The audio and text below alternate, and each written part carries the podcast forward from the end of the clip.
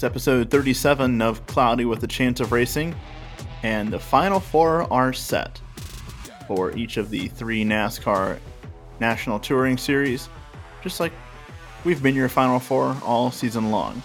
Braxton here with Steve, Jake, and Dillon tonight on Cloudy with a Chance of Racing as we head look forward to the season finale at Phoenix International Raceway. That'll be coming up this weekend out west in the desert.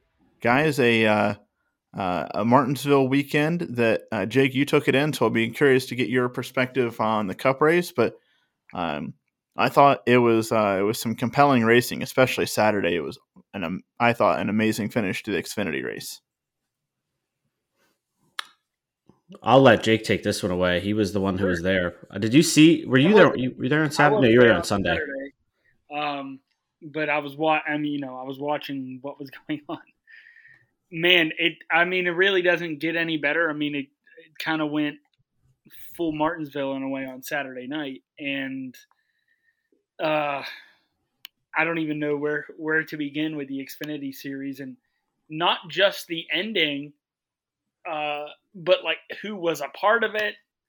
And there's obviously, you know, uh, you know, between Sheldon Creed and Austin Hill, and Sheldon Creed moving on uh, from RCR, no longer being there um, next season. All of that knocking Austin Hill, who we've talked about and we've all agreed. Uh, it was, I mean, the championship race we thought was between him and John Hunter Nemechek. Now Hill's not even in the four. Uh, the Cup Series race, I was there. Woke up real early on uh, Sunday here. That's about four hours from where I live. Drove down, took it all in. Uh, Braxton, you asked me last week. I had four hot dogs. Let's go. That was the total. How many did Erin have? Uh, she she wasn't there for for this weekend. I, I met up with a, a, buddy of mine. So did you bring any uh, back to her? N- no, I didn't. Because I tell you what, the only thing I can think that would be better than a Martinsville hot dog would be a minimum of like a six hour old Martinsville hot dog. yeah, yeah, I'm sure. That's just would. assuming that she eats it as soon as he she gets it. Right, right. Yeah. Uh, yep. I got um, you know, they like I I remember they sell them in the bag, so I got a my buddy and I split a bag up there in turn four. Um, it was a great day on Sunday. I felt like, you know, there could have been a little more to the Cup Series race, but I, you know, the way it played out organically um, was nice, and the weather was near perfect.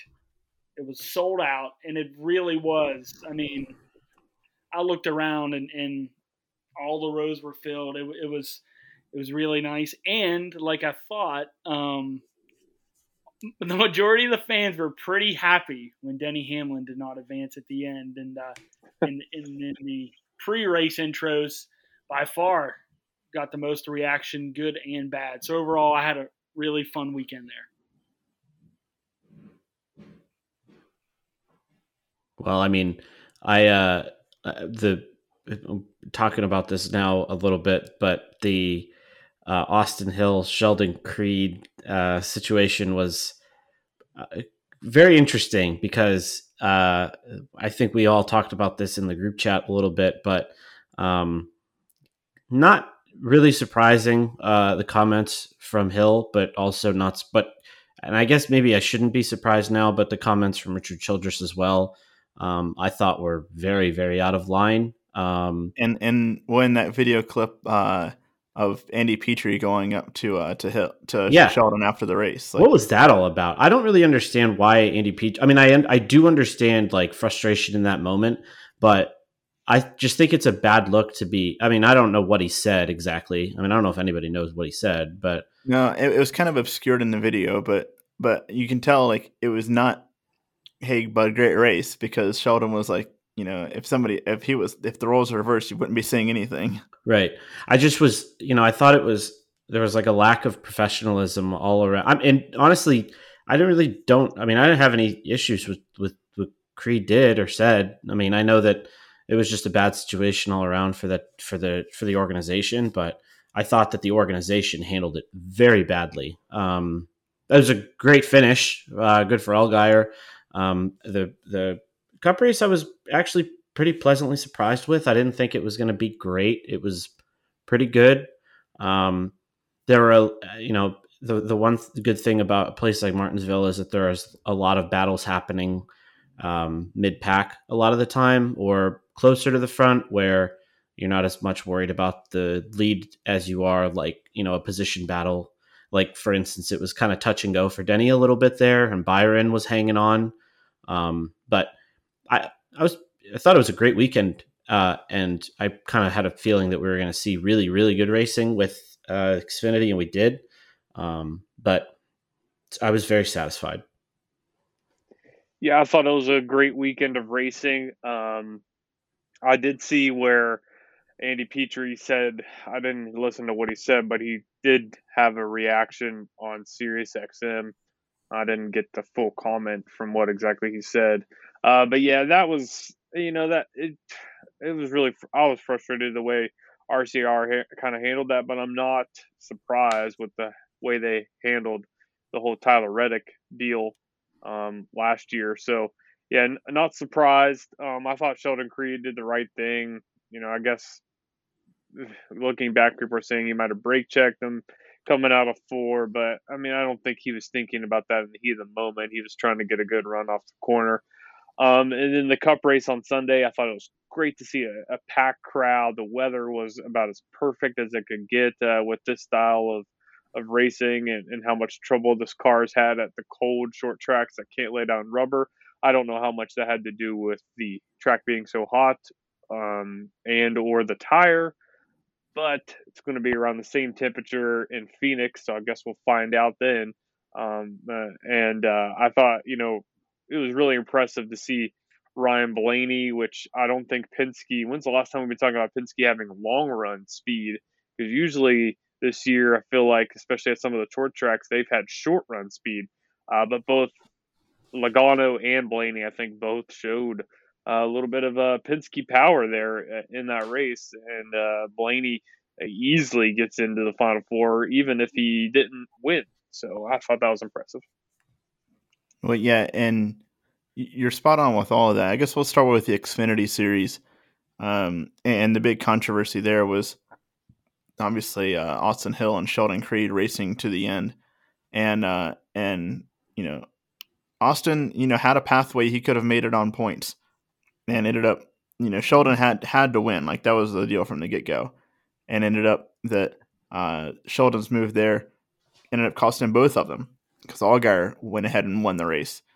Um, that's certainly disappointing, but like you guys have said, the reaction to it by RCR was even more disappointing in my eyes because you look at some of the things that have happened throughout the year, and, and I point back to uh, like the JRM guys all taking each other out at various points throughout the season, and you never once saw Junior or Kelly Earnhardt or anybody in an organization, you know, treating their teammates or, or other people within the group the way that that Austin Hill treated Sheldon Creed and and Andy Petree and Richard Childress treated Sheldon Creed uh, both in person and in the media afterwards.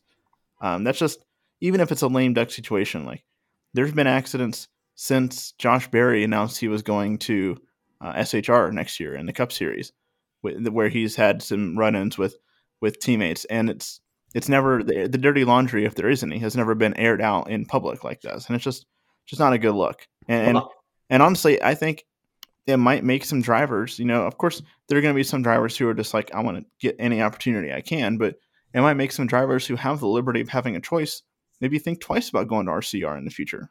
Well, I don't, I mean, this is kind of, kind of how Richard Childress operates. I think like this is how he, you know, he he's, he's had issues in the past uh, with multiple drivers, high level drivers, not issues in particular, but like, I think he's felt spurned multiple times, which like he shouldn't. I think drivers just either uh, progress and like leave or um, you know, they're with him forever. Like he's not going to run into this issue with Austin Dillon. Not that it matters, but I mean, you know, there have been issues with Kyle Busch. There have been issues with sort of with Kevin Harvick. He obviously didn't respect Tyler Reddick toward the end when he knew that Reddick was gone. Um, I think that this is just how the organization operates. It's not to me. It's not uh, like Chevrolet, I think has had uh, some kind of a strange season. Um, and you know, I early on I thought we are like, oh, Richard Childress Racing is back, and then they kind of I don't want to say faded into oblivion, but um, they had some strong runs and less than. So, um, you know, I think that this was a bad situation, but I think Richard Childress at this point is just kind of like, you know, he's old and just doesn't care what anyone thinks, which I think is a problem because it doesn't exactly breed confidence for the the future Xfinity or Cup drivers that w- could be coming to the to the team. Mm-hmm. Yeah, there's certainly you bring up kind of the the history a little bit with RCR and um, some of it. I mean, you know, the the issues with Tyler Reddick are, you know, kind of just happened and are a little fresh. And um, I think it, I think it was Tyler Reddick when RCR put out that statement, kind of saying like, um, this this couldn't have came at a worse time or something. I think it was Tyler Reddick announced that he was leaving, and it was like that weird, really weird statement put out by the team, and it it is um, it, it's not a good look, that's for sure. And um, you know, and you know, Austin Hill interviewed afterwards, kind of spilling some of the beans on Sheldon Creed's Sheldon Creed's next move. Um, but I'm uh, interested. Was so in in those closing laps. Um, if Creed would have won, I guess was Austin Hill in uh, a spot to get through still. Um, yeah, the way I understood it was that uh, if if it had been Creed, Hill one and 2 mm-hmm. then they both would have made it because Hill would have gone in on points on the last spot, and then Creed would Hill had the advantage on points over Allgaier, but yeah. then because Allgaier won, and he got in, and it got um, oh, who's the fourth? And I have to pull it up real quick on the Xfinity standings. Who's the fourth? Oh, Custer. Are you talking oh, about Philip Custer? Yeah. Custer, yeah. Yeah. So because uh, cross line backwards and on fire and right, right. yeah. So yeah. Custer ended up getting in. Yeah, that. I mean, that's wild. and I guess you know this is this is the playoff system, I guess, in a way. I mean, this is you know win and you're in the next round, win and this is the championship four, and you know Creed. I mean, he racing his uh, teammate, you know Hill. He he wants to make a statement, and uh, for RCR, and you got to credit him for leaving it all out there, even knowing even before that the relationship is kind of on the rocks. And but you know I don't, I don't really, I don't, I don't see an issue like um, with really what transpired on the track either way. I just, you know, like we've said, I see the issue post race. Yeah, I just, you know, I kind of got most of what I thought about the whole situation out, but you know, uh, I guess I, I, like to see the passion at least, but it's the it's the pettiness I think from the team that that's just I think rubs a lot of people the wrong way. And you guys have brought up a good point that you know what about drivers that are looking for that seat in the future? You know, if if you're not, I, I don't know, if you're not blood, I guess in terms of Ty Dillon and and Austin Dillon, then you don't know what kind of level of respect you're going to have. So that that's kind of frustrating.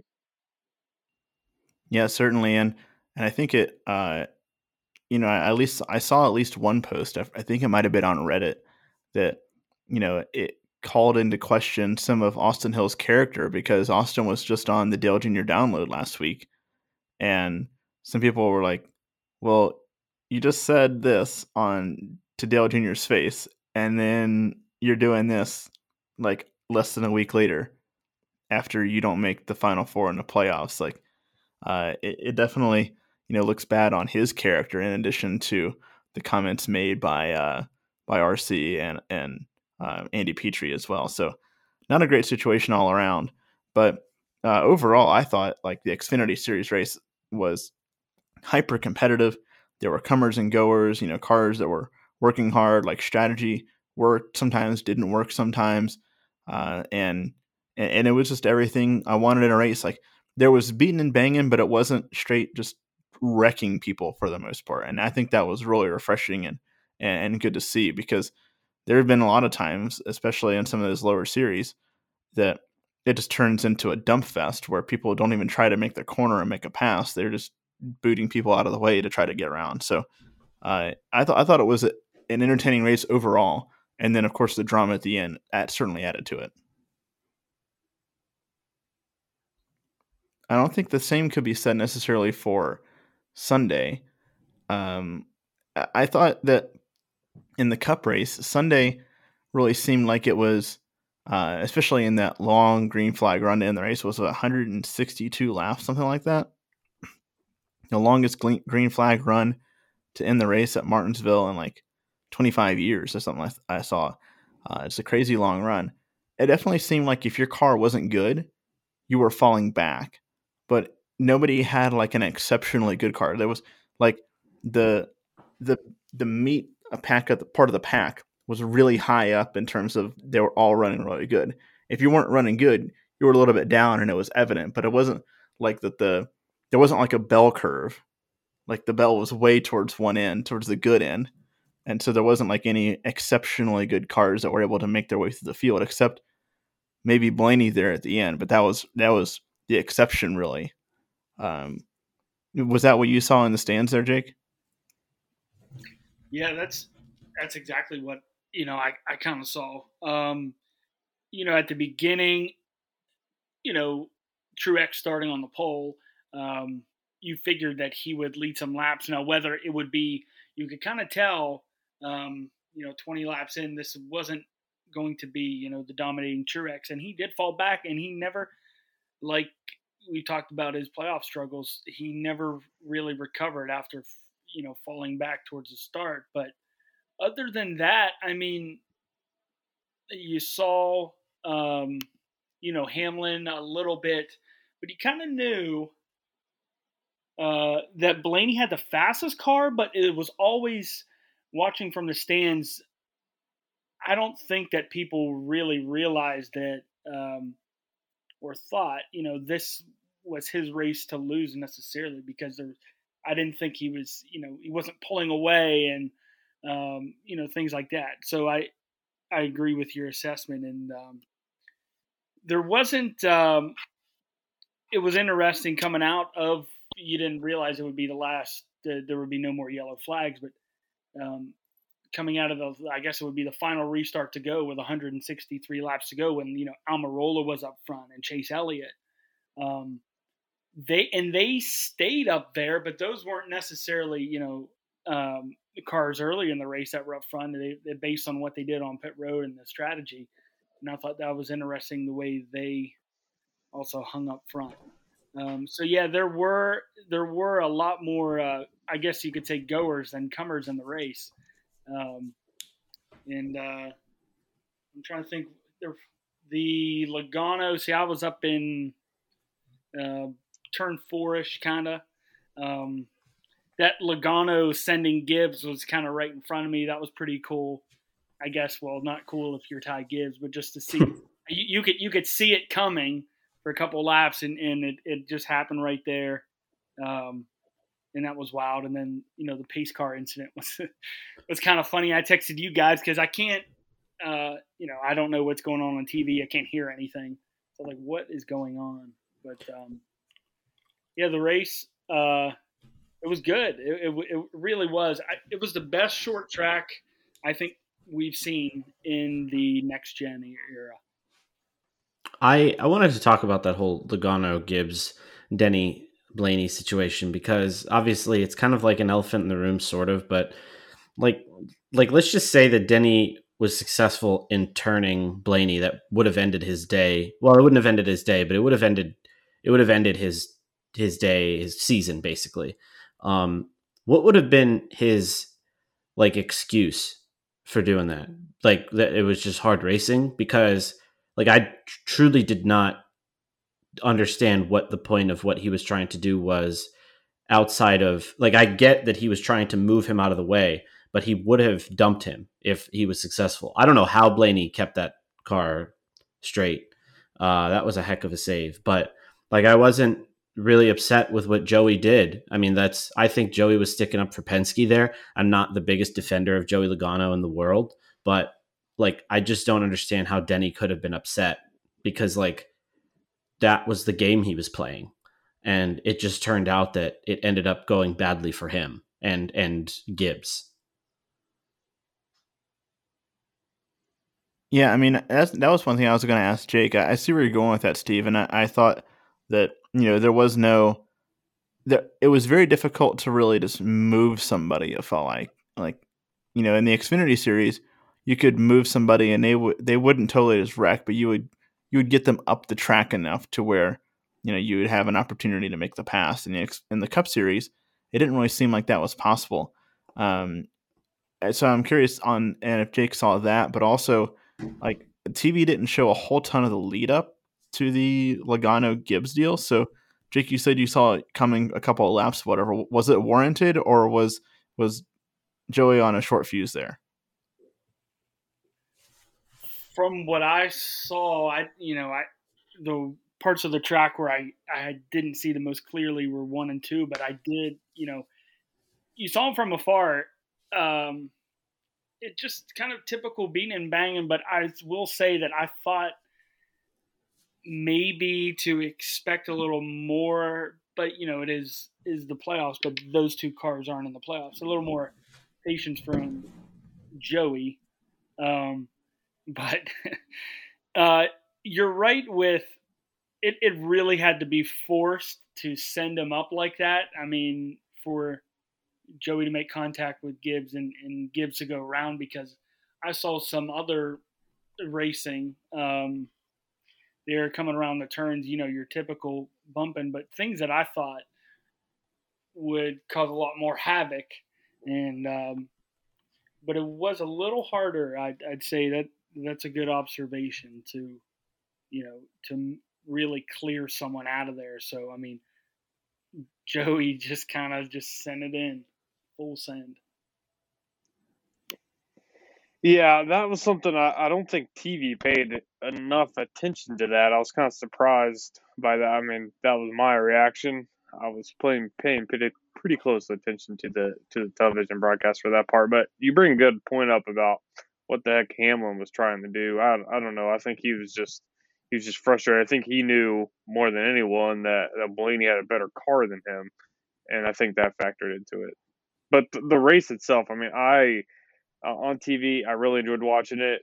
Um, Braxton mentioned earlier that you didn't have clear, you know, fast cars, but I think you did have cars, especially late in the runs, that were falling off pretty bad. That the first long run that we saw, I mean, they were cars just dropping like flies down the field. So um, you you did see some of that. I would have been interested to see if there was a caution late, what um, you know, Aric Almirola, I think would have, I think he did have a car that was, you know, able to compete. Maybe a top five, top three car.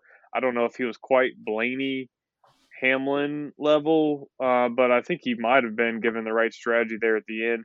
And I thought it was interesting what Hendrick was. I think Hendrick was kind of uh, putting at least one of their drivers, that being Chase Elliott, in that kind of strategy to help out Byron. I think in the end, try to put somebody up there to win so that Hamlin can't win or Truex. I think they were trying to do one one person on a contrarian strategy to try to help out Byron because he was struggling so much. That was my biggest surprise too was how bad William Byron was.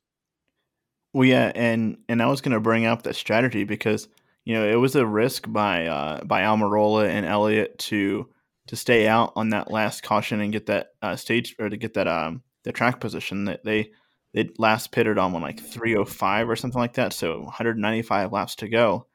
Uh, and by all means like all your notes for martinsville say there's going to be a caution like late in the race you know everybody's going to come to pit at that caution unless somebody is going to be really brave and be out there on ancient tires and i mean who who in the world had on their bingo card we're going to go 160 straight laps green flagged in the race at Martinsville? Like the odds just aren't in that favor. And it's just that's just crappy luck for Chase Elliott and uh, Aric Almirola. I will I, say too, Dillon, like the I, I, like your your thought there on on trying to get Chase a win so that the other two couldn't win. But remember, Chase was in the final eight in the owners championship that nine car was. So if yeah. he had won that race, he would have been um, in the final four on the owners championship. So there was certainly uh, stuff to play for there as well for that own team. I think. Yeah, I think like, both definitely factored into it though, for sure. Um, I think they did need to have eh, maybe even Larson. It could have been Larson too. So I think there was something to be said too for the fact that, um, you know, the the end of the race had, I would say, I don't want to, I don't want to say it was predictable, but like, you know, I thought that there was a chance that Fords would come in and kind of dominate this race for some reason. Um, like I've looked at Bubba Wallace the last few tracks that he's usually showed speed at, and immediately has fallen off after coming out. Like I, you know, I think it was last week at Homestead. There was the first six laps of the race that Bubba and and uh, Truex were, you know, door to door for the, you know, and then it just he had this really really precipitous fall off. It's kind of similar. It seemed like a little bit here, and then you know Reddick I thought had an opportunity, but just didn't show the same kind of speed. But like it's it just kind of goes to show that you know in situations like this where you have a driver like Chase who's had such a crazy season that uh and Almirola who's probably I mean maybe has a chance next week but um has a chance has a chance at winning his potential winning one more race before he rides off into the sunset um on a Smithfield uh, cow but uh they have you know cow or pig? Smithfield makes bacon. Oh, I thought they were. I thought it was just meat in general. I mean, they do meats and stuff, but you know, I remember uh, back in the uh, in the in the Petty days that he did have bacon on the car quite a bit. I think you're right. I honestly don't pay attention. I guess I probably should now, but um, no, I just think like you know the the nine and the ten had opportunities there to kind of uh, do something that people probably would have. I think people may have been a little annoyed with at, at winning the race because it wouldn't have been either. I understand the owners' playoffs, but uh, there's a you know, I think with Martinsville, people want to see a winner that's punching their ticket into the championship for. Uh, but uh, I, I was wondering how long Elliott was going to stay out there. I didn't want to see another situation where, like Watkins Glen, he runs out of gas, then two times in one season uh, Alan Gustafson made a really strange call. But I mean, it, you know, it would have been interesting to see at least uh, what happened if there was a caution. Yeah, from you bring up, you know, what some of the Martinsville fans would, and fans in general, probably want to see with a cutoff race like that. I uh, and I have I have nothing against Aric Almirola, but I, I was like I kind of you know no offense to him, I, it, me being there, I did not want to see him win a race. I kind of wanted to see, you know, Blaney, Hamlin, someone you know that's punching their ticket to the championship four to kind of add to the entertainment value, if you will. Um, but going back to Aric, and we saw this in the spring, and oh, I mean, we talked about it on last week's podcast, and going back to last fall, Martinsville you know, Stewart-Haas brought it, and I was with Chase Briscoe and Ryan Preece, and we saw Chase Briscoe up there on Sunday. I mean, he was in the top uh, top five around there all day. Finishes fourth. You go down the top ten, the Ford and first, second, fourth, fifth, eighth, ninth, tenth, and uh, kind of just what the doctor ordered. A little too late for some of these guys. Uh, Todd Gilliland had like legit speed. He finished 10th. Um, he started in the what 16th, 17th, the in the late teens, and uh, you know, being there, you know, I, I noticed every he would just tick off one or two positions, uh, you know, in, in the first couple stages every 50 laps or so, and then finds himself in 10th at the end. So just a great, great day overall uh, for Ford, and you know, talking about their struggles all year, uh, Ford, and now you have Ryan Blaney in the championship. Some could argue uh, that Ryan Blaney is very easily the favorite at Phoenix. Um, looking at the track and history and everything, wouldn't surprise me to see Ryan Blaney win on Sunday.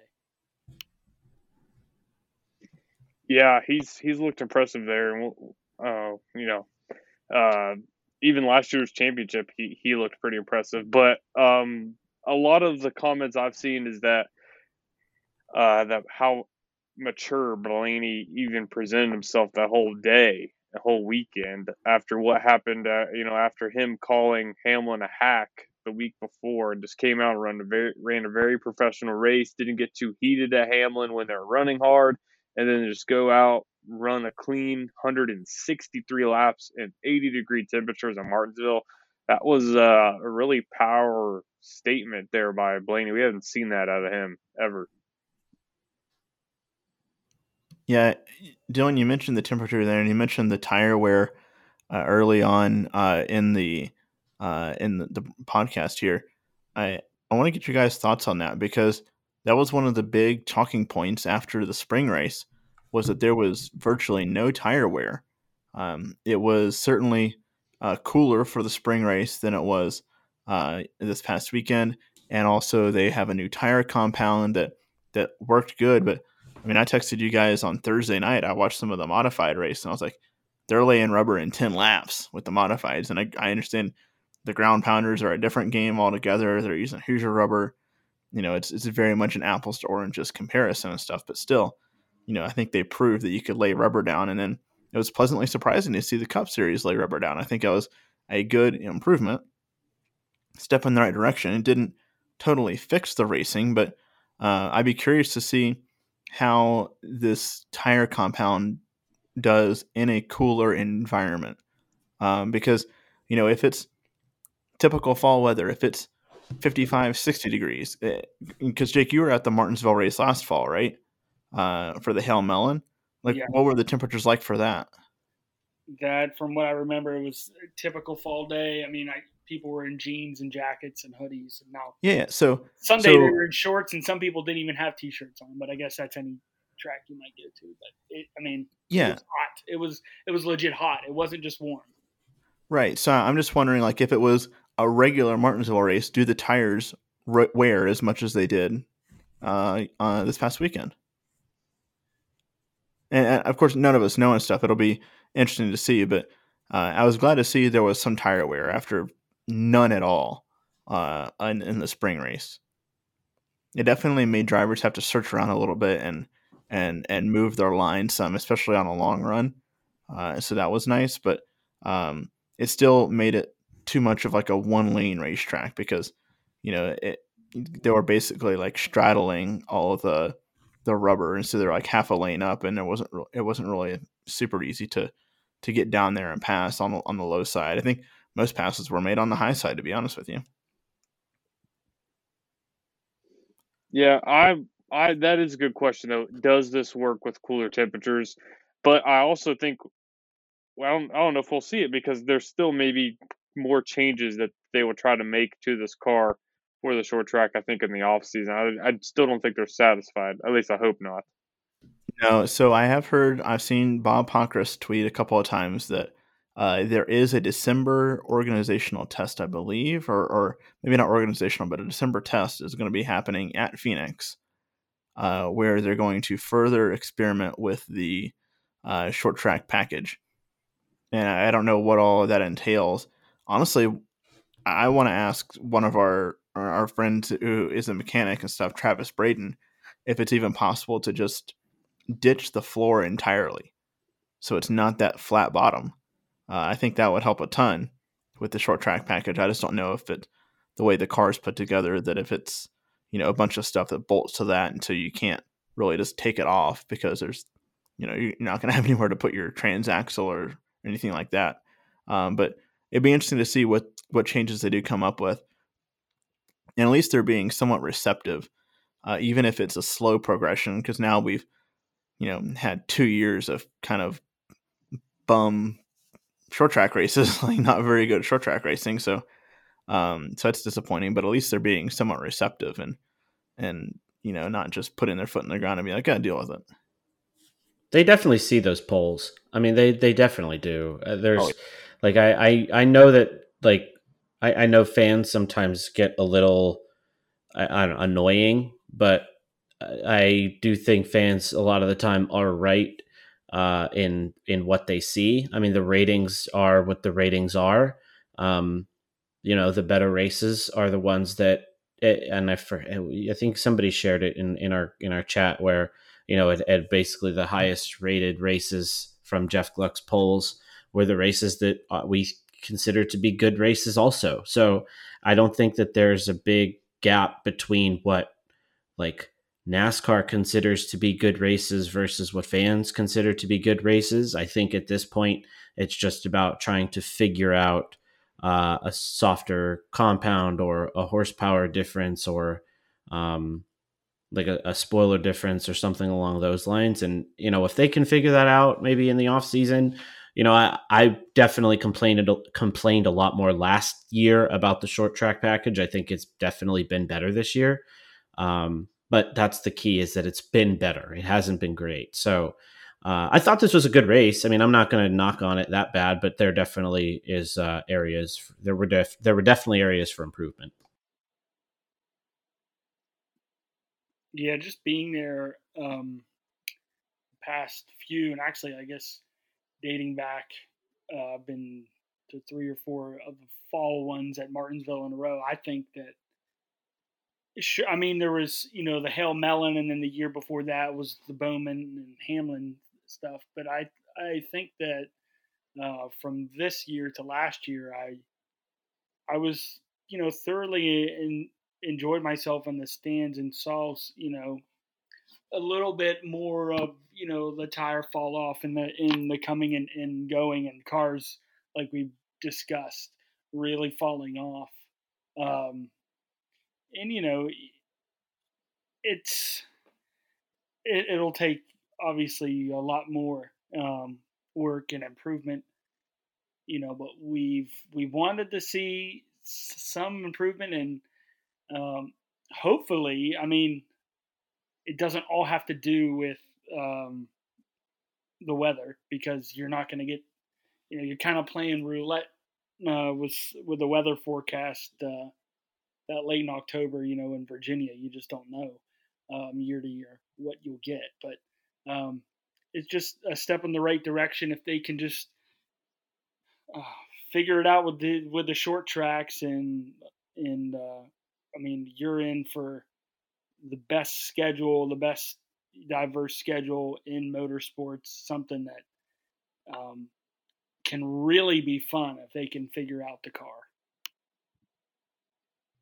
You know, one thing I'll point out is that, like, I think they have, they're going to have to have, you know, some, some varied packages depending on the type of track they're going to, more so than just, um, spoiler height because I, I think of like IndyCar has different packages from the road and street courses to the the short to mid length ovals. Like they they've been going to Texas in the past. They go to uh, Iowa. They use a different package there, and then a different package for the Speedway. And they're in Indianapolis. Um, you know they have different packages. They're not drastically different, but it's basically different no front wings and rear wings. Makes a big impact in the uh, the aerodynamics. Formula One, I realize it's a different beast, but they all tailor their aerodynamics to the type of track they're going to. You know, a lot of faster corners and stuff. They're going to have, you know, a different aero package than than a slower track like Monaco. I don't see why NASCAR can't do something similar uh, if it's going to produce better racing across the entire schedule. Um, that's my kind of little soapbox there on the short track stuff for now.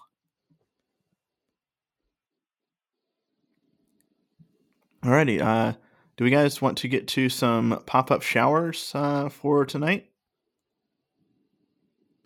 Oh yeah. Mine, I'll I'll start off. Um, obviously, I was at the race. My pop up shower would just kind of be about um, my experience at Martinsville, and what I thought was cool was they had the Hail Melon car there. in in the uh, you know Chevy had a setup out there, and uh, the line to you know go up and see it, and kind of fans were taking photos and all this was just was just as long as you know lines for some merchandise and stuff, and I thought that was really cool. And uh, could, and this was brought up in our group text. You don't, you know, Daytona uh, 500. You know, the car stays, but um, you don't really get to see a car like that and in such an iconic moment come back to the track. And I thought that was really cool. Um, some other things I saw, I, I saw a, um, an um, NASCAR 75th anniversary, and they had a, um, a trailer of, of gear there NASCAR did with a bunch of stuff, um, kind of throwback stuff, and I would I would love to see that. I know it's it's celebrating 75. Love to see that more out on the track. I uh, picked up this. I, I know you, you, can't, listeners can't see this. Earnhardt koozie from that 75 trailer, which was pretty cool. Um, but yeah, just the the experience. The NASCAR had it uh, like a big, huge playoff type setup celebrating the playoffs. And they had the championship trophy right there with Joey Logano's name on it, and fans could go up there and take photos and everything. So I just think the race day experience was uh, was really cool at Martinsville, especially for you know um, the penultimate race of the season and the playoffs and all that. It was it's kind of a perfect type day if you were a race fan. Um, I my pop up shower was from uh, the paint scheme for uh, Bubba Wallace uh, coming up, which is uh, Star Wars. Now, I'm not like a, I've never actually seen Star Wars, but I did want to point out uh, one thing that I thought was cool. First of all, it was a cool paint scheme. Um, I wanted to point out something that was not cool, rather. Uh, I thought that the paint scheme was awesome and pretty cool to see that. Uh, the you know the, the tweet that I saw was from Adam Stern. He said that it's Bubba's paint scheme for for Phoenix, and it's promoting the uh, new officially licensed Star Wars clothing collection, which is cool. It's good to see that like sponsors like that are you know coming to NASCAR and getting like a good uh, a paint scheme with it. However, um, somebody had tweeted at Lionel Racing, and uh, Lionel makes the die casts, and it said that uh, they they were kind of wondering about a die cast for it and Lionel said that they have already inquired, but there have been no approvals at this time. And uh, somebody responded to that and tagged uh, Steve Lauletta, who is the president of 23XI Racing, and said that uh, they need to tell Lionel to change their minimum guarantee. Uh, in parentheses, it's always about the money, and we can get everyone aligned as we for sure want to make it happen. So, uh, it sounds a little like there is, I don't want to say, con- you know, it's contentious, but I think that there's issues that have to deal with just money uh, as the reason for some of these die casts not being made despite like an overwhelming uh, request for them. But I do think that the paint scheme was super cool. Um, and uh, like I said, it's nice to see stuff like that uh, in NASCAR, and and these are 23XI I thought has had some great schemes this year with uh, how they how they have had modeled after Jordan shoes and stuff. So speaking of Lionel Racing, I met the president of Lionel. Um, he was on uh, on our TV station. Um, uh, he they are opening up a shop in Nashville, or just opened in Nashville. Lionel Trains and Lionel Racing. Um, so they're going to have two different locations, not just the one in North Carolina, but now one in Nashville. So uh, we had him on our TV station since we're not too far from Nashville. So it's cool to meet uh, Mr. Howard Hitchcock, the uh, vice president of Lionel um, Racing. And the cool thing, well, Lionel in general, but he helped bring all the diecast to Lionel. I was reading a little bit about his story. He was the one that you know made sure that Lionel got the licensing needed from NASCAR to be the official provider of the diecast. So uh, that that was pretty cool to meet him. Trying to get uh, some sound from him to potentially use on a future episode here of Cloudy with a Chance of Racing. So I guess uh, we have two Lionel Lionel Racing mentions for the pop up showers. Very cool. Uh, maybe Lionel can start sponsoring us next year. Yeah, definitely. We can each So, get uh, a one by sixty four diecast. That'd be pretty sweet. Whoa! Imagine the logo of this show on a diecast. It'd be pretty sweet. Yeah. What number will we be? 69. Nice. Uh, I didn't want to say it, but Oh shoot. That's funny. Um, so my pop up shower. I actually got a couple of things I saw on uh on social media I thought were interesting. Um, so one of them was a um I sent it to you guys. It was a like concept where somebody took a uh, a Pontiac Transport minivan, you know, one of those uh, old minivans, like one of the original ones from like the 80s and 90s, and they put the Morgan McClure number four Kodak scheme on it, and it actually looks kind of cool. uh, it's pretty sweet looking. It's totally just a uh, like a CGI rendering, but it looks pretty sweet. Um, and then the other one was uh, I saw on uh, I think it was on Facebook yesterday. Somebody made a meme of the uh, the car that RCR is preparing for Sheldon Creed at Phoenix, and it's uh, it's the Fred Flintstones car. if that car blows an engine, seriously though, that I mean, I would get out and just throw an absolute fit. Yeah, I would park it like Josh Williams did right at the start finish line and get out of my car, throw the peace sign up, and then just walk into the infield. If there was a way for Sheldon Creed to like set the car ablaze and then keep all the safety crew away from it so the car just burns to the ground, I wouldn't blame him. Well, I was just thinking like as soon as the race starts, he just like waits for everybody to go around turn one and then just starts doing like a burnout right at the start finish line to the point that his engine blows up. Yeah, that'd be wild. Or just like leaves it in like first or second gear for an entire lap, so it's just on the chip for the whole lap. Plus, like you've seen how crazy that like when that restart happens, where the, Oh you yeah, know yeah. they go like maybe a foot or two away from the the inside wall uh, at coming out of pit cut road. the dog leg. Yeah, Right. So it'd be crazy to see what that would be like. right. Oh boy, but yeah. I- Those just a couple of things I saw that I th- that were, were pretty funny. The the Sheldon Creed one that that's just that's some good comedy right there. But also like as funny as it is, you also couldn't you wouldn't put it past RCR to bring him just an absolute dud of a car next week. Oh, it's gonna happen.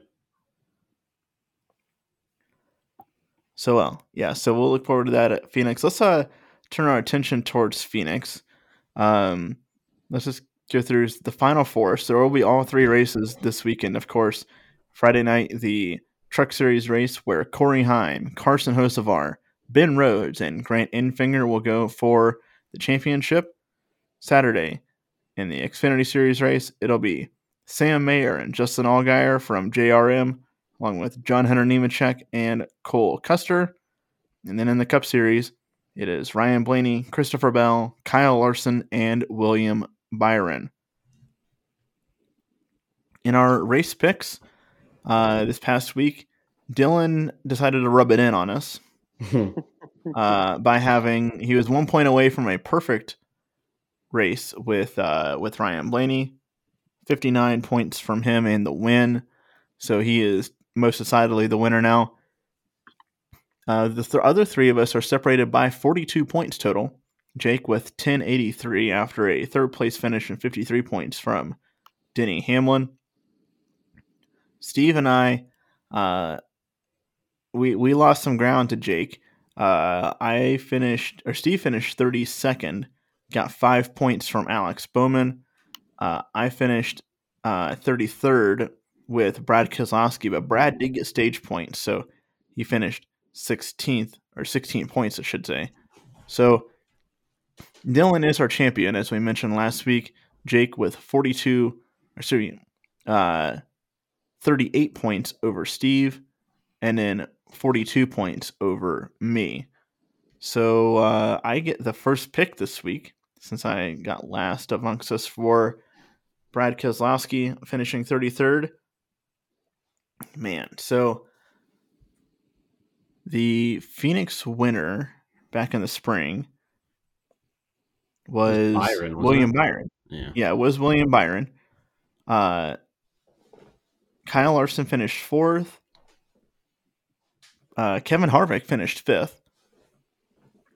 Uh, Martin Truex Jr. was Dillon's pick, finished seventeenth, and uh, Jake, you did have. Uh, sorry, excuse me. I thought you had William Byron. You had Ross Chastain, who finished twenty fourth. Uh, you picked him back to back weeks and uh, didn't do much of think anything. wasn't wasn't that the one with with Hamlin taking him out? Yes, that was yes, and uh, like rode him up uh, in uh, in the corner there. Yep, That resulted in Denny getting the penalty. yep. The the podcast scandal. Right, right. This season So- has, has flown by. I it seems like we just talked about that one. I know it does. So, uh, man, I, don't want to take one of the non-four drivers, but like part of me wants to go Larson or Byron, but man, like the Hendrick cars, aside from this the strategy call that got chased up front, like didn't have it last week at Phoenix, and that has me or last week at Martinsville, excuse me, that has me concerned that maybe this tire compound change is throwing them for a loop, and they just don't have the setup. And of course, you can't really pass at Phoenix, so it's a track position game. And if you know, like we mentioned earlier, if you're not up front, you're you're stuck going. You can't go forward. Or if you're up front and you're not very good, you're going backwards. So um, no, I think I'm going to go. Hmm. I think I'm going to go Seabell. I mean, it's tough. I picked Seabell a couple weeks ago at Homestead, and he won the race. I'm going to run it back with him. I would not. I would not complain about him being the uh, the champion. Steve, you're up next. So my prediction is that uh, a non play uh, non championship four driver wins, which means Kevin Harvick. I'm taking the King of Phoenix, Kevin Harvick, gonna ride off into the sunset, uh, pounding a Busch Light as he crosses the finish crosses the finish line. Um, but no, I I mean I just I feel like it's almost too good to be true that this is his last race in a cup car at a track where he has I think won nine times. Um, something like that. And the Fords have been good there. They've Right. been good on the short, flatter tracks. And I mean, we've seen Briscoe win there, and Briscoe usually runs well there. And I just feel like they're going to take whatever setup they had with him uh, when he ran well and try to make it so that that's his setup and that he has the opportunity to take it. Uh, but I do think uh, I, I am going to take as a championship, I'm going to say Blaney wins the championship. Gotcha. Uh, speaking of Busch Lights, did you see? Uh, at I thought saw in the Victory Lane interview with uh, Justin Allgaier on on Saturday night that uh, that Josh Williams Josh Williams ran up to to Allgaier, you know, in the in the post race stuff, and and Allgaier was kind of like shocked or whatever. And he thought, I think the the reaction Allgaier gave made me think that it's like, oh my gosh, did I wreck you? And like you're pissed at me now. But no, it was Josh Williams coming up with a couple beers. And it, yeah, like, oh, this is awesome. That's funny. Okay, so you're going with Harvick for the win, but Blaney for the championship. Uh, Jake, who are you taking uh, this weekend at Phoenix? Well, that kind of sets me up for mine because I mentioned earlier I wouldn't be surprised if he won. So I'll pick Ryan Blaney to win. You look at Phoenix in the spring, finishes second. Last fall in the championship race, finished second. So I mean, Steve, Steve could be onto something here with Harvick winning and Blaney. That would be potentially his third second in a row at Phoenix. But a couple other top fives in spring 22, fall 21 he's there. Um, he just had a way about him last Sunday. Um, just kind of go with the hot hand. And I was listening on the way back on the drive. uh, back from the race to the teardown with Jeff Gluck and Jordan Bianchi, and they brought up, you know, with Hendrick having two cars in the championship, what do you all the resources there? Is there kind of a split in, and then you have like Team Penske, you know, with with their vehicle and JGR can all their resources and prep this week can kind of go to those cars. Hendrick's kind of split with two cars. I will roll with Blaney and uh, the end of the year, back to back wins in the championship. All righty, and uh, Dillon, your pick's already been made, but I want to know who you uh, who you think is going to win the championship. Dillon, of course, Who- because he's got the title the- locked up. Who is in the 15? That's who I'm picking, right? Oh, let me. JJ Yeley. Is it okay? AJ Yeley. Let's go. Um, I I'm going to go with Blaney as well. Looking at the odds right now, he started out at I believe plus 280. Uh, it's gone down a little bit now to plus 250. Larson is kind of the uh, far and away favorite at the moment, so I think there's a little bit of money, early money on Blaney to potentially win this. So yeah, I I'm kind of all in on him winning it. Um, and you mentioned a dark horse that's not in the championship for that could win this race. I think it's Joey Logano, the one who won last year's race. I think he could win it, but I also think he would get out of the way of his teammate Ryan Blaney and, and let him win and take care of it, kind of like Blaney did with him last year. This this reminds me a little bit of Chase Elliott's run in 2020 because um, like if you look at from Talladega to uh, Martinsville for Blaney, he's his average finish is like just over fourth, um, and and Chase uh, went in to Martinsville and won, and then went into Phoenix, started dead last because he failed inspection, and then made his way to the front. Obviously, it was a different car, um, but it just it just reminds me of that situation, uh, and that's just what I feel like. Blaney is just, you know, he's got the hot hand right now. Yeah, I mean, I think Ryan would be a a deserving champion for sure, but it, there there's part of me that would feel kind of wrong about it just because the Fords for a large part of the schedule were just a non-factor, and there's just part of me that feels like that wouldn't be, you know, a true reflection of who the best car and driver was for the year.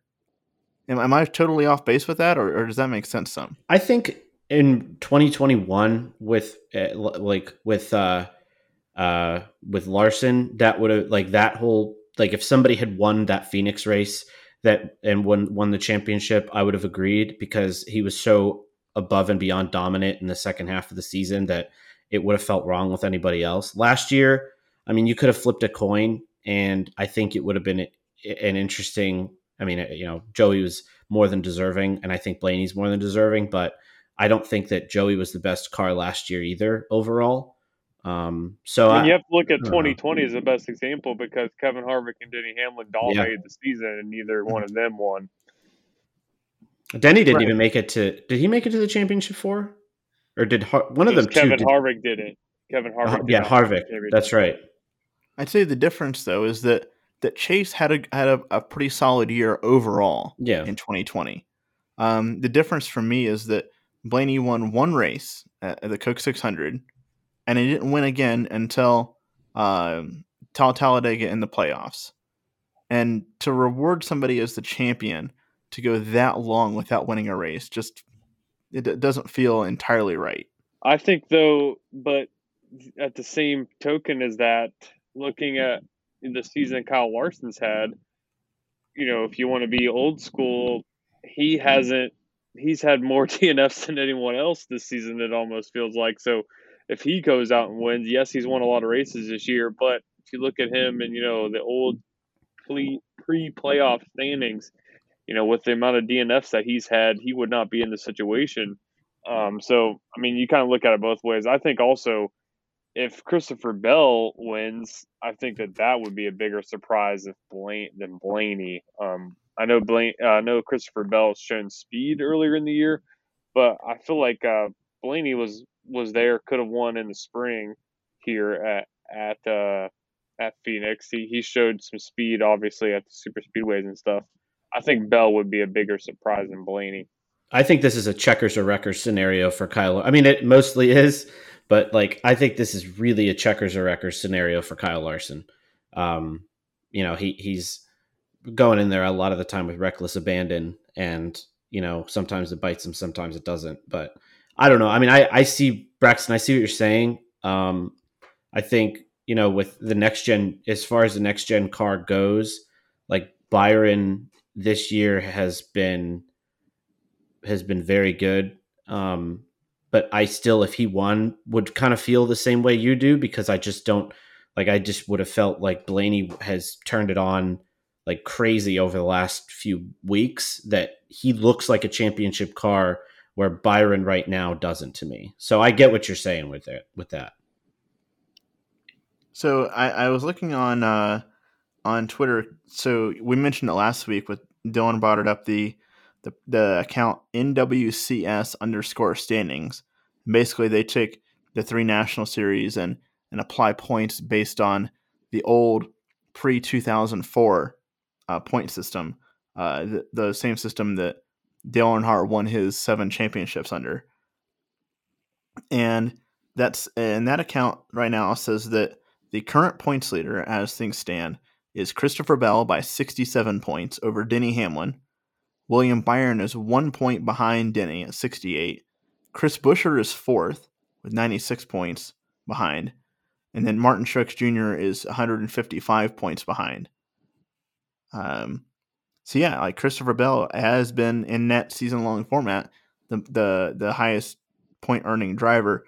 Although they go on to say though that without penalties, Denny or sorry, William Byron would hold a 139 point over Denny headed to Phoenix had the uh, the penalties not been applied.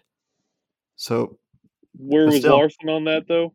Larson I mean, is Larson's six. The, yeah, Larson's the favorite. So I mean, the favorite to win the championship right now would have finished sixth in in the you know Winston Cup standings. So now I get it. Um, let's see. Blaney is seventh. So that's uh the three or sorry the four um and yeah, the four in the top seven. The other, the three who aren't in the top, are aren't in the final four who are in the top seven are Denny in second, uh, Buescher in fourth, and Truex in fifth. Where does uh, Chase Elliott find himself on that? Uh, Chase Elliott is twenty first, but remember he missed a bunch yeah. of races. But who is he ahead? Is he ahead of anyone surprising? Uh, he's ahead. So he's ahead of LaJoie by like 40, 39 points. He's Jeez. ahead of Haley, Preece, Cindric, Gilliland, Bowman. Remember, Bowman had some penalties in there too. Yeah. Erik Jones had a penalty. Austin Dillon had a penalty. Briscoe had a That's penalty. Still pretty impressive to be, to miss that much of the season and to still finish right outside of the top twenty in the Winston Cup standings. Yeah, He's, I mean, if you look at our our, our friend of the show from uh, Ryan from My Fantasy Race, if you look at a lot of his speed ratings at a lot of these tracks, Chase is up there, you know. Uh, so I, it's not surprising to me to see because he's had really good runs at just about every track he's been at that he's been racing in. Uh, but uh, yeah, for what it's worth, um, in the Truck Series, Corey Heim just has to start on Friday night, and he has it locked up uh, in in this in this format going back to the the old way of doing points, uh, 2003 and prior. Um, in that standings, it's uh, the top four will be Heim, Enfinger, Hocevar, Eckes. Um, and then in the Xfinity Series, uh, John Hunter Nemechek uh, would need a 27th finish or better on Saturday to win the championship and that, that one's actually pretty representative. So, so the top five in the the Busch Series standings, as they have it, um, are John Hunter, Austin Hill, Justin Allgaier, and Cole Custer and Sam Mayer. So, I mean, re- in reality, right, that's your top four. Had the Hill Creed incident not happen last week. Alrighty, so we went off the rails a little bit on our picks, but uh, for the final weekend, Jake is going with Blaney. Uh, Steve is going with Kevin Harvick riding off into the sunset. I'm going Seabell, and Dillon is going with JJ Yeley as part of his agreement for having the championship locked up. Who's he? Who's he going with again? Who is it exactly? He's JJ going... Yeley. No, no, no, the other guy. Oh, Reed Sorensen. There we Reed go. Sorensen, baby. if uh, that should be our, our mission for this offseason is we have to get to Reed Sorensen and get him lined up for our first show next year. I, I be, will. We have to go all out for that. We absolutely do. We have to. We absolutely have to try to. We need Please to just set up a bot and have it tweet him every day asking well, on our account. Un- unfortunately, I, I, think Elon is is getting oh, is, yeah. doesn't no bots. bots. I'll do it. I'll wake up every morning. Yeah, fine. Yeah, we'll just do it then. You know. Yeah, we'll take turns every twist, four days. Twist my arm. Oh man, I would hate to tweet at Reed Sorensen all the time asking to be on our podcast. oh, that's funny. Um, so in random, all of us except Steve had a miserable day. Um, Steve finished sixth with Kyle Larson getting 31 points. Dillon finished 25th with Michael McDowell getting 12 points. And lucky what I got. Oh, uh, yeah. So I finished 28th with AJ Allmendinger getting nine points. And then Jake with Reed Sorensen on Sunday in Martinsville got two points with a 35th place finish. So our standings look like this. I lead the way with 859 points. Dillon has a 55 point deficit to me. Try to catch me for the win. Um, none of no one else can catch me, so it's just me and Dillon now. Uh, Jake is Jake could catch Dillon if things go right. Uh, Steve, you are firmly in the cellar on this one. Sorry, bud. What else is new? that was my. Uh, Yuck it up, guys. well, I know the Penguins aren't doing so hot for you either. So, oh, I'm not a Penguins fan. I just work here. oh, well, speaking of speaking of the speaking of the cellar, I'm a I'm a Coyotes fan. so, yeah, I was about to say like we'll be in the Coyotes fan isn't much better, right? Yeah, no, I I mean I root for the Pens, but I don't I don't. Well, it's easier to root for them than rooting for the Coyotes, right? It's almost not because there's no expectation of winning with with Arizona. They played an arena in front of 2,500 seats, not even 2,500 people. You know, so it's a high school arena or it's a college arena, yeah. but it might as well be a high school arena. Right. Exactly. So. Whatever. Okay, so Jake gets first pick on the random wheel. Dillon, I know the Phoenix forecasts are really, really tough on you, so I'll give you plenty of time to to make this forecast. Whopping 85 and sunny for our friends in Phoenix, which is only a degree warmer than what it was in Martinsville. Wow. All right, Jake, you're getting us started off with the uh, the farewell ride in the 31 car for Justin Haley. Before he moves on over to Rick Ware Racing. All right, here's my spin coming up.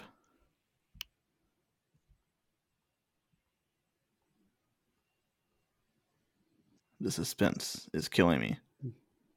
Oh, where's this gonna stop? Okay, Chris Buescher. Realistic or, possibility, but probably not going to win. But I'd say disappointing round for him in the round of seven. We didn't even mention him. It certainly was a disappointing round for him, uh, but the Fords have been fast at Phoenix, so this could be a, good redemption and and get his way. He can still fight his way up to to fifth place in the point standings.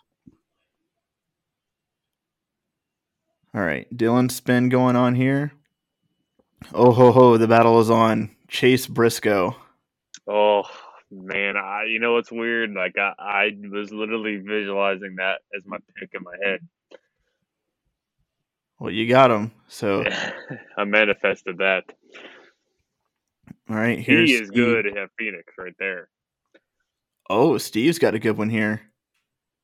Willie B. Wow, he's got a championship four contender in the cellar. As we talked about, uh, I have awful luck. So Willie B is gonna be like he's gonna blow an engine on the first lap of the race. That's what's gonna happen. I don't know. I mean, you finished tops amongst us um, this past week with uh, with Larson. Yeah, but Wow, you just went Larson, Byron back to back. That's and I'm still in the cellar. It's like God's playing a, a trick on me. like Hey, so we've only had two winners, period, this year in uh, in random.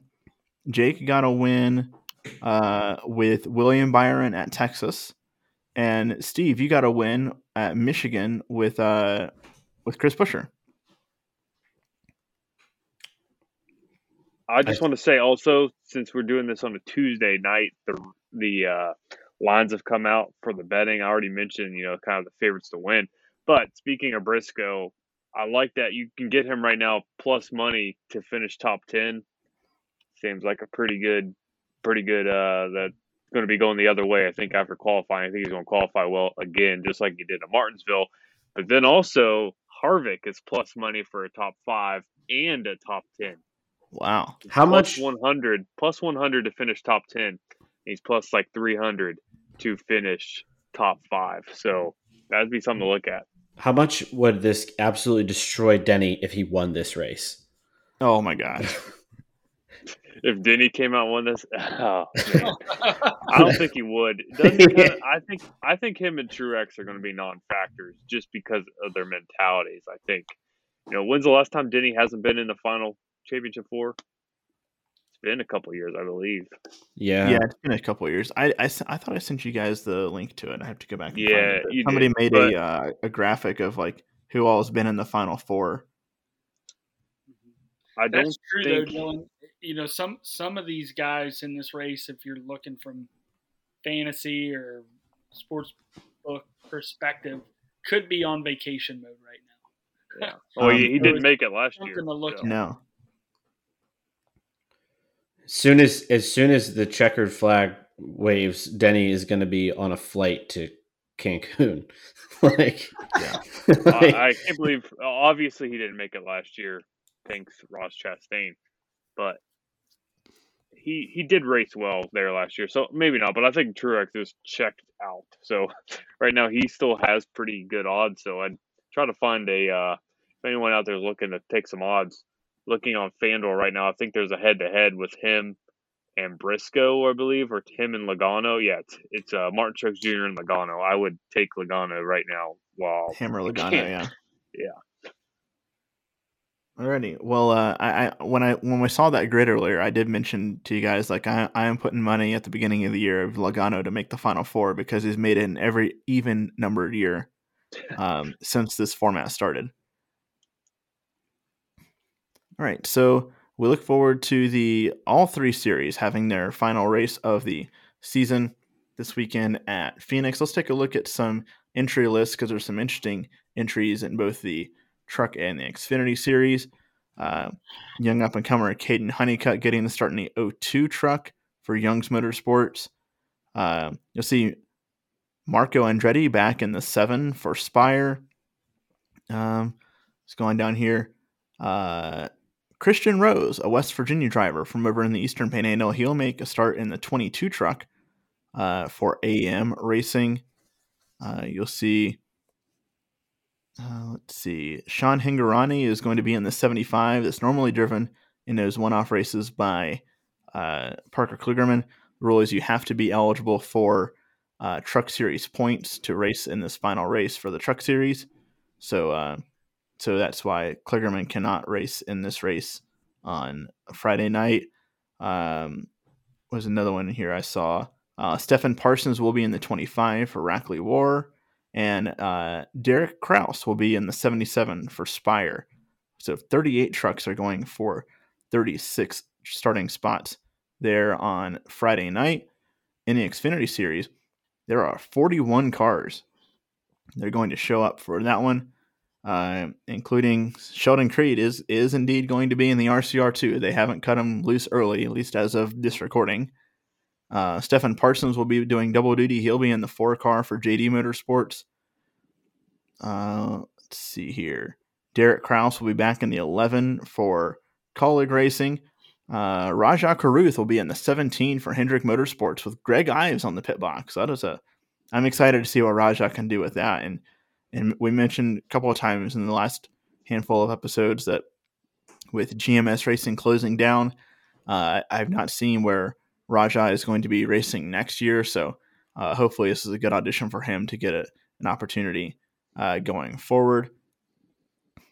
Let's see who else. We'll see. Uh, I think that's really the only kind of surprising one on here. Uh, everybody else is pretty pretty much a regular on the uh, on the circuit. Daniel Dye will be on the 44 for Alpha Prime Racing. That's a uh, a different one for sure. Uh, and then just the 36 uh, charter cars for the Cup Series race. Um, I mean, I think we've talked about it enough, but what do you guys? Anything else you guys want to mention about what you're looking forward to at um, at Phoenix? I'm just excited to see uh, the last. Not excited for it, but excited to see the, uh, you know, Harvick. I've, I've watched him, you know, his his entire career, which is, you know, two full decades. Um, one of the best uh, of all time, and uh, it'll be cool to see him uh, one last time at Phoenix, and that's why I'm really hoping to see a uh, a victory out of the four.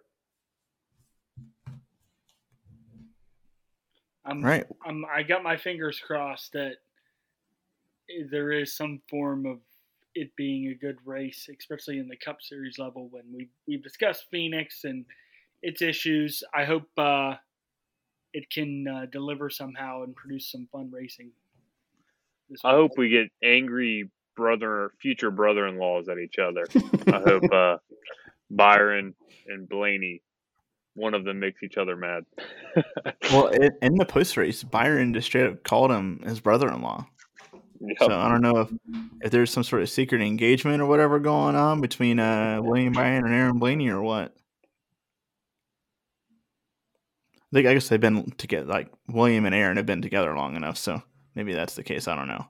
Um, yeah, it should be a, uh, a a good culmination to the the season for all three series. And uh, as much as it sucks, it'll be going away. Uh, I think uh, everybody in the industry and, and us, and at least me included, and stuff will be, you know, ready to take a little bit of break and I'll watch some stuff like the Snowball Derby and Chili Bowl, and then be ready to go for the uh, Clash coming up in February.